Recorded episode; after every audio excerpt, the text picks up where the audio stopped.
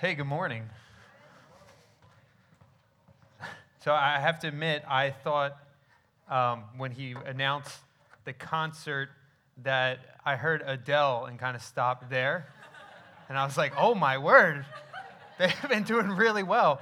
So if you're too young to know who Adele is, ask your parents. If you're too old, ask probably anyone like around the age of 21. They should let you know. But she's famous. So anyway, I'm sure the concert will be great. It'll be very, very good. It makes more sense than having Adele play concert here. Hey, so thanks so much for having me. It is my third time at Liberty Harrisburg, although previously you had been in the Elks Lodge. So this is the first time I've been at this new space. So I do miss the three elk, the trinity of elk, that were like surrounding the room, which was a really cool liturgical thing to be a part of. But at this point, this seems like a really great space for worship and mission, and it's really fantastic. So a little bit about me. I am leading the efforts to plant a church in Northeast Philadelphia, where I was born and raised. My wife was born and raised there. We're kind of ingrained there. We live there, me, my wife, and my four children. I have a daughter who's 9, son who's 7, a son who's 3, and a daughter who's 5 months. So I'm extremely busy, but I found time to come out here today and hang out with you guys. And I also serve at Liberty Fairmount, which is near the Art Museum in Philadelphia, as their community life and operations manager. So those are kind of like the two hats I wear. So again, like I have a number of kids, and I have like essentially two jobs. So it's a busy, busy time, but it's really great to be here with you guys today. And as always, Steve Huber, who's the director of our network, he sends his love to you guys. We really love Liberty Harrisburg. I hope you know that Liberty Harrisburg, even though you guys are a little out of range from the Philadelphia area, we speak really highly of you. We love Matt. We love what's going on here, and we're happy that he gets a vacation, and I can be here to do that. So, hey, today we're actually going to talk about Sodom and Gomorrah, everyone's favorite Sunday morning passage to talk about.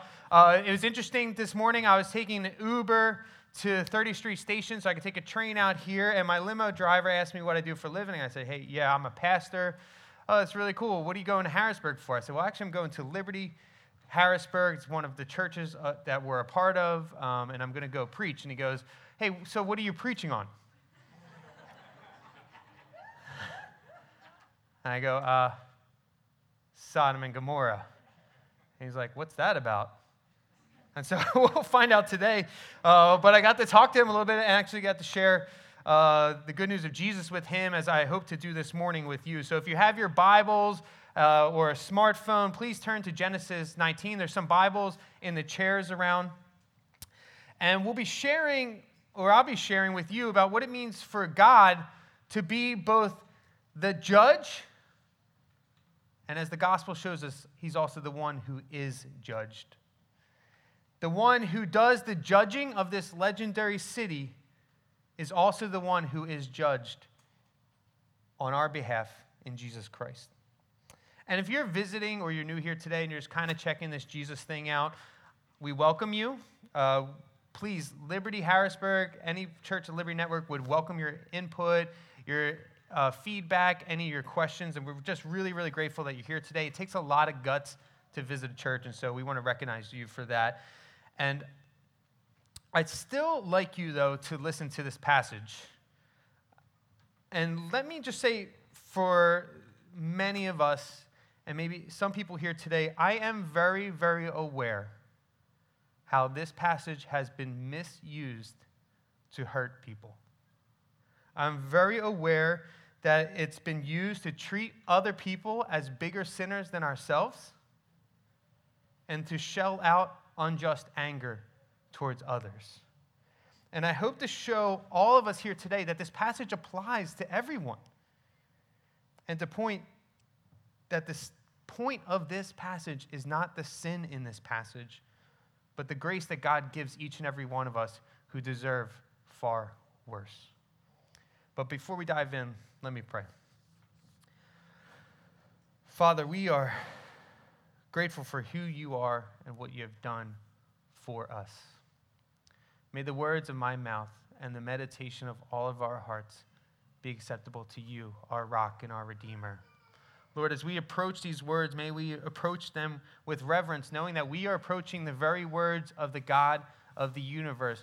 But you, the God of the universe, also desire to call each and every one of us your friends, your family members, your sons and daughters.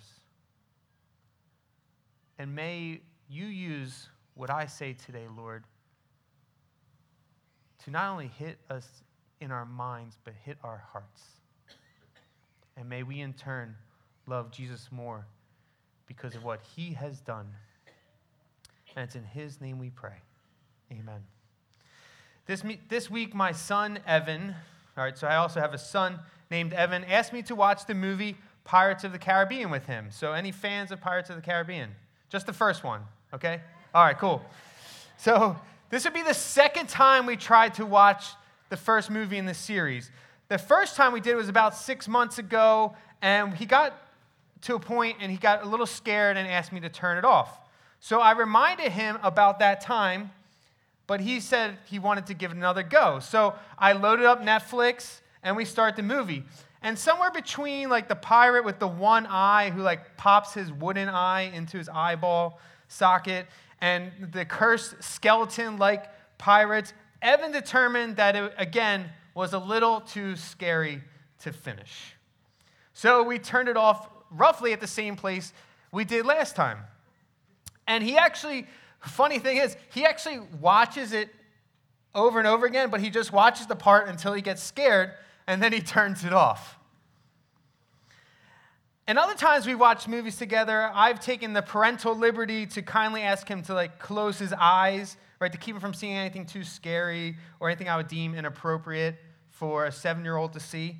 Or I'll fast forward parts that, or does anybody fast forward anymore? I skip parts that I don't want to deal with because they're either too scary and they might cause nightmares, or I just don't want to have that conversation yet, if you know what I mean.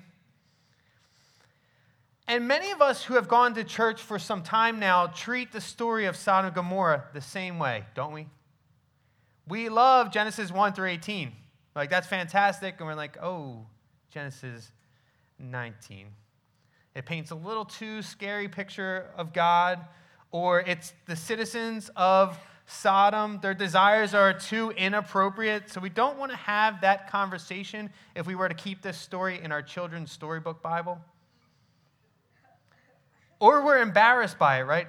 We really hope our atheist friends don't ask us about this story. And so we skip over it. And mostly, I think we skip over it because in our cultural moment, we don't like judgment. If there's a God who can judge a city for its wickedness, that seems like a really big task. There must also be a God who can judge me for mine. And we'll even say or hear things like this, well, I can't believe in a God who could judge others. I believe in a God of love. And I would like to argue with you today that we do want a God who judges. Because a God who judges is a loving God. Because he's a just God. Let me say that again. A God who judges is a loving God because he's a just God. So imagine you are me. And instead of preaching to Liberty Harrisburg with these nice comfy seats and these nice lights and the nice beautiful carpet, which probably took like 30 committees to figure out, right? You're preaching to a people group that have just experienced ethnic cleansing of their ethnicity in their country. Your villages have been wiped out, family members killed before your eyes, women you love being publicly shamed and sexually assaulted, and children you know sold into slavery. And as much as we all want to be more evolved than that, in those moments, people, including you and me, want a God who judges sin. Because a loving God who ignores evil is not a loving God.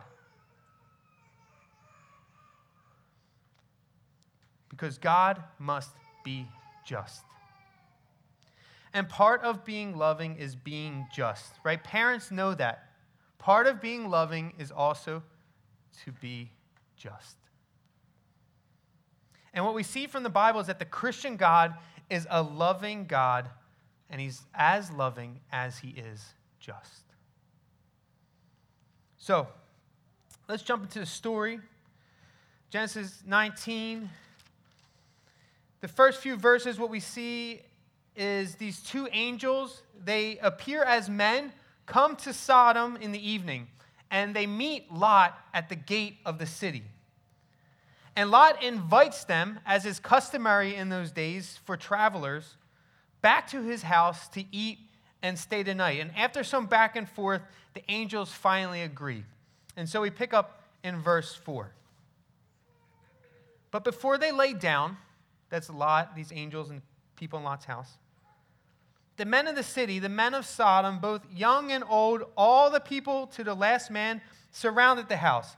And they called out to Lot, "Where are the men who came to you tonight? Bring them out to us that we may know them."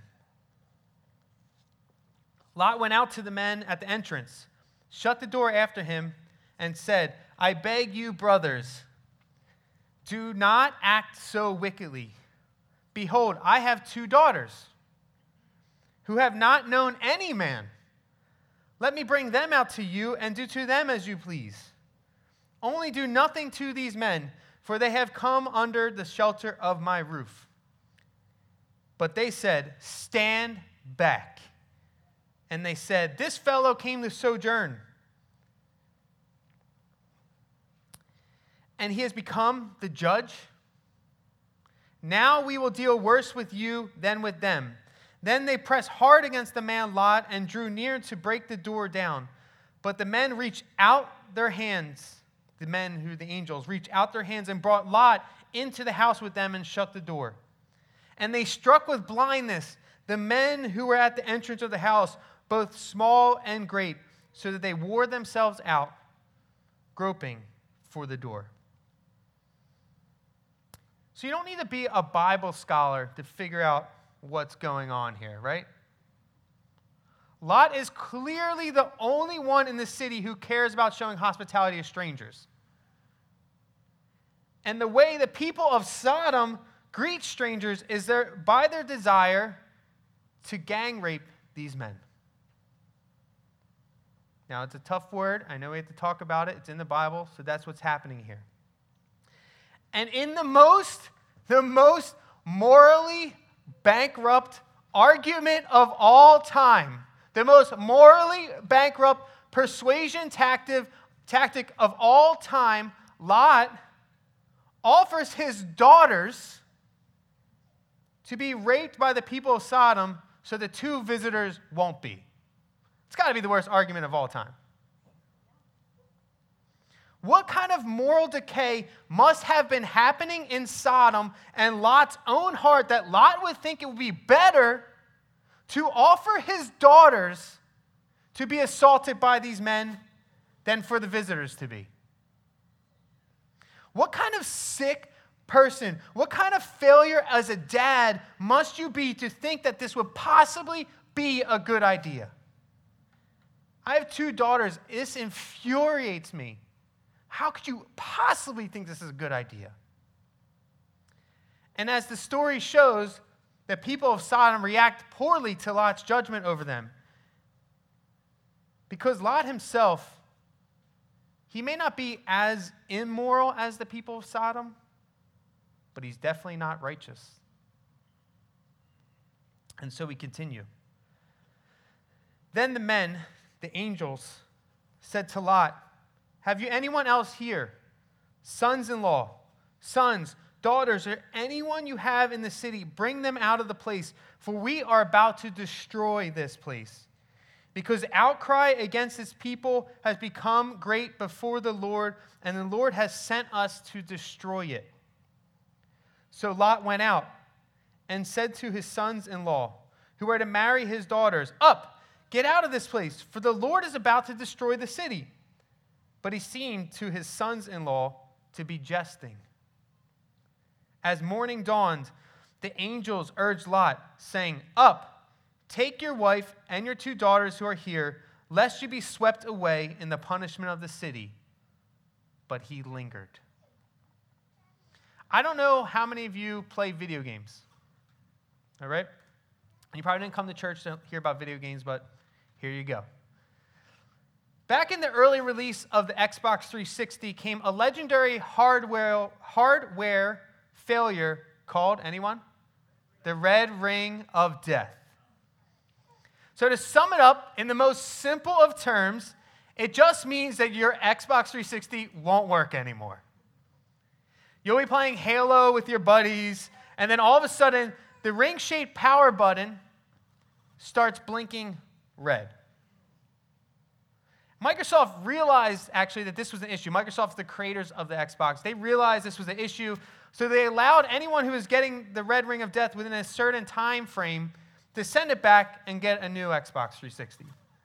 Now, I don't know if you're like me, and maybe it's because I'm a millennial, or I don't know what other things it may be. I hate talking to people on the phone. I hate it. I much rather text people, and maybe I'll email you, but I hate talking to people on the phone. So I delayed, and delayed, and delayed the call. Because I don't want to call anyone. I hate calling anyone, and I especially hate calling Microsoft. Finally, I finally got around to it, and I was told I missed a deadline by 3 days. So they could no longer honor the original offer to replace my Xbox. And so my lingering, my delaying, cost me $300. But here's the deal from what we just read. Lot is so morally unconvincing, he can't get his own sons-in-law to leave the city. He has no moral standing. He's not righteous. But worse, he lingers. The man knows that God, the God he claims he serves and loves, is going to destroy the city, and he lingers. My lingering cost me $300. Lot's lingering will cost him his life. And if you know the volcano is about to erupt in your town, you don't linger around and make sure you have your mixtape from your 10th grade girlfriend with you before you leave.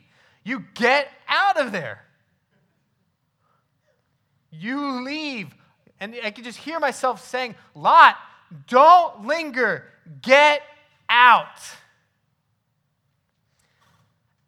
But if I'm honest, and you're honest, we do the same when it comes to our own sin.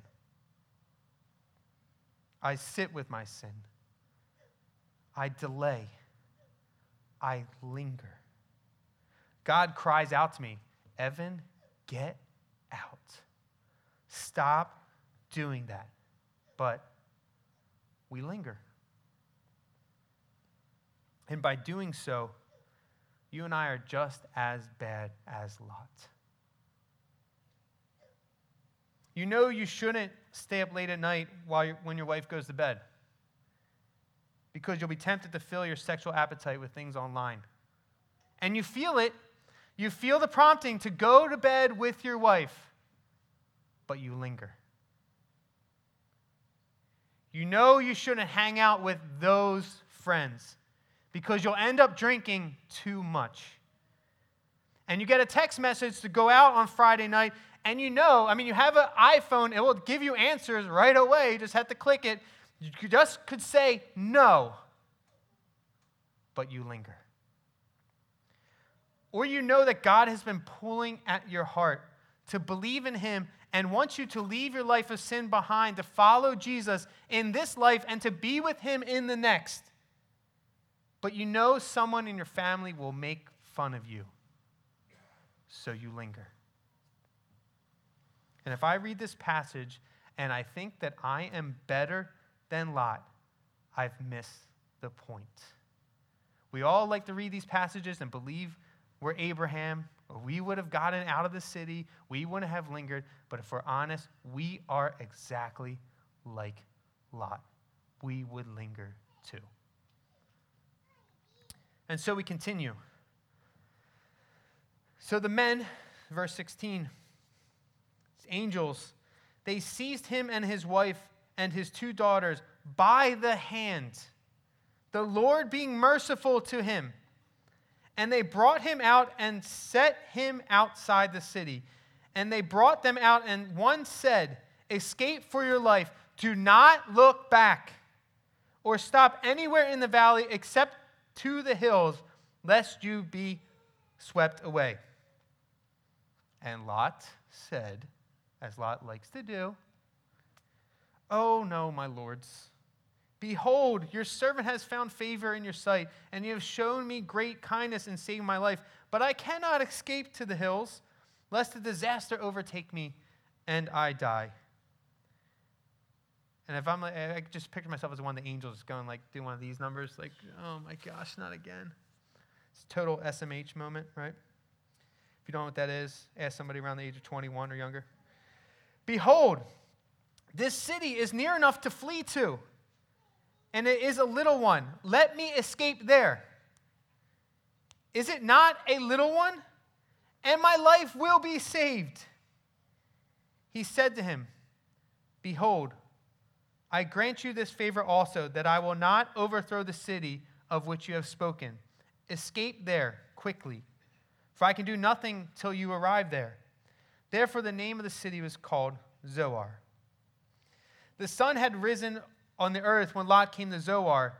Then the Lord rained on Sodom and Gomorrah sulfur and fire from the Lord out of heaven. And he overthrew those cities and all the valley and all the inhabitants of the cities and what grew on the ground. But Lot's wife behind him looked back, and she became a pillar of salt. And here, amongst the sulfur and fire falling from heaven, I like to point out two things. First, to say Lot's wife looked back in the ancient days is a way of saying she actually turned back to go to Sodom. And this is another example that Lot is so morally unconvincing that his wife abandons the escape and turns back. Lot fails to be the spiritual head of his home, so much so that his wife would rather go back. It's comical. Would rather go back to a place she knows will be destroyed than to follow his lead. She goes back to Sodom. Let me take this moment to just address husbands and fathers in here for a second. The story of Lot should encourage us to be the spiritual leaders of our families. So when the time comes to lead, we aren't so morally unconvincing that no one will follow us. Dads, if you don't make church a priority, neither will your kids. Our lives reflect what we deem to be important. If we expect our wives to drag our kids to church so we can do whatever we believe is more important, we should not be surprised that when push comes to shove, and we desire to finally be the spiritual leaders of our homes if our kids don't follow suit. If we don't care about serving at church, why would our kids? If we don't love their mom and show her respect, even when mom's not around, then why would our kids do that? We, fathers and husbands, must repent of our moral failures and ask God to give us grace to lead. Take ownership of our churches. Take ownership of our families. Take ownership of our homes. Invest. Be present. Otherwise, we will be just as morally unconvincing to our families as Lot was to his. But for all of us who follow Jesus too, don't be so morally and spiritually unconvincing that no one takes your faith seriously. The world, and I mean this, and I talk to people who have been just beat up by the church, the world for too long has seen Christians live spiritually, morally bankrupt lives, and then have the audacity to tell the world how to live. And that is not going to work anymore. We need to have our houses in order and our hearts in order for the world to actually see Jesus and want to follow him too. And the second thing, and the more important thing to note from what we just read, is right before Lot's wife turns back, grace is given to Lot and his family. The angels actually have to grab them by the hand, and they drag them out of the city so they might live. Lot lingers, but God saves. Even though his wife turns back, even though Lot's lingering, even though his sons-in-law think he is foolish, even in the wickedness and evil of Sodom, in the midst of fire and sulfur falling from heaven, in the middle of all of this mess, God is still gracious. God is still merciful. Lot is a blundering, sinful failure of a husband and father, but God still chooses to save him. But why does he do that? As the story continues, Abraham, he comes out in the morning with his coffee and his newspaper, and he looks out at where Sodom would be, and he sees smoke rising in the distance. And the author of Genesis says this in verse 29. So it was that when God destroyed the cities of the valley, here it is, God remembered Abraham and sent Lot out of the midst of the overthrow when he overthrew the cities in which Lot had lived. Why did God choose to save Lot? Why did God choose to save a man who in sports terms would be the last pick in the draft? Because God remembered the promises he made to Abraham. So God chose to save Lot, not because of anything Lot did, but because God, in his grace, promised to save those who are part of Abraham's family. And fast forward several generations, hundreds of years after Abraham and Lot are long gone, we see another man from heaven who comes to the gates of earth. He spends time amongst humanity, sees their sin, and he goes out of the city of Jerusalem alone to save not one family, but all humanity. We see Jesus, a son of Abraham and the Son of God, carrying a cross and dragging your and my sin with him to Golgotha and dying for us so that we might be saved as part of Abraham's family. As Paul says, so that we can be heirs to the promises God made to Abraham. In the middle of this story in Genesis, a story filled with evil, sin, failure, and ultimately God's judgment, we see a picture of God's grace that points us to this truth. God does not ignore evil. He judges it. But here's the good news. Here's the good news, Liberty Harrisburg. Jesus was judged so you don't have to be. The fire and power of God's wrath is unleashed, not on a city or a valley, not on many men, but on one man, Jesus, so that those who believe in Jesus might be free of God's judgment. I mean, Sodom and Gomorrah is child's play compared to what God can do. And yet God, the same God who is loving and just when he does ignore evil, moves his sights from you and me, and he unleashes his wrath. He unleashes his wrath on Jesus. And instead of seeing fire and sulfur rain upon our own heads, you and I are able to stand safely as part of God's family, remembered by God because of what Jesus did for us. Let's pray.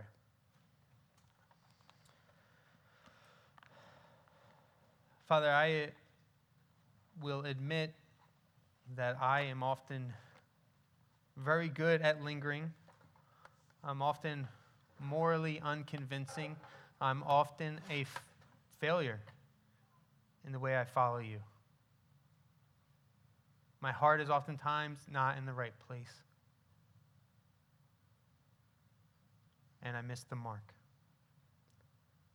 But I thank you for loving me anyway. I thank you that the wrath that you poured out on sin, I thank you that it was on Jesus and not me. And I pray for everyone here in this room, everyone who is here at Liberty Harrisburg today, that we would resonate with that, that this would sink into our hearts, that Jesus bore your wrath on the cross so that we might live, so that we might be able to call you Father, so that we might be part of your family. Lord, I pray your blessing on Liberty Harrisburg. I pray that Matt and his family get some well-deserved rest. I pray that you would take this space and continue to grow it numerically, but also spiritually, and this would be a place that people point to and say, hey, that place is different. That Liberty, they have a funny name.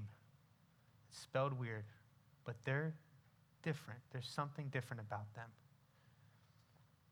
And I pray that we would draw people to Jesus.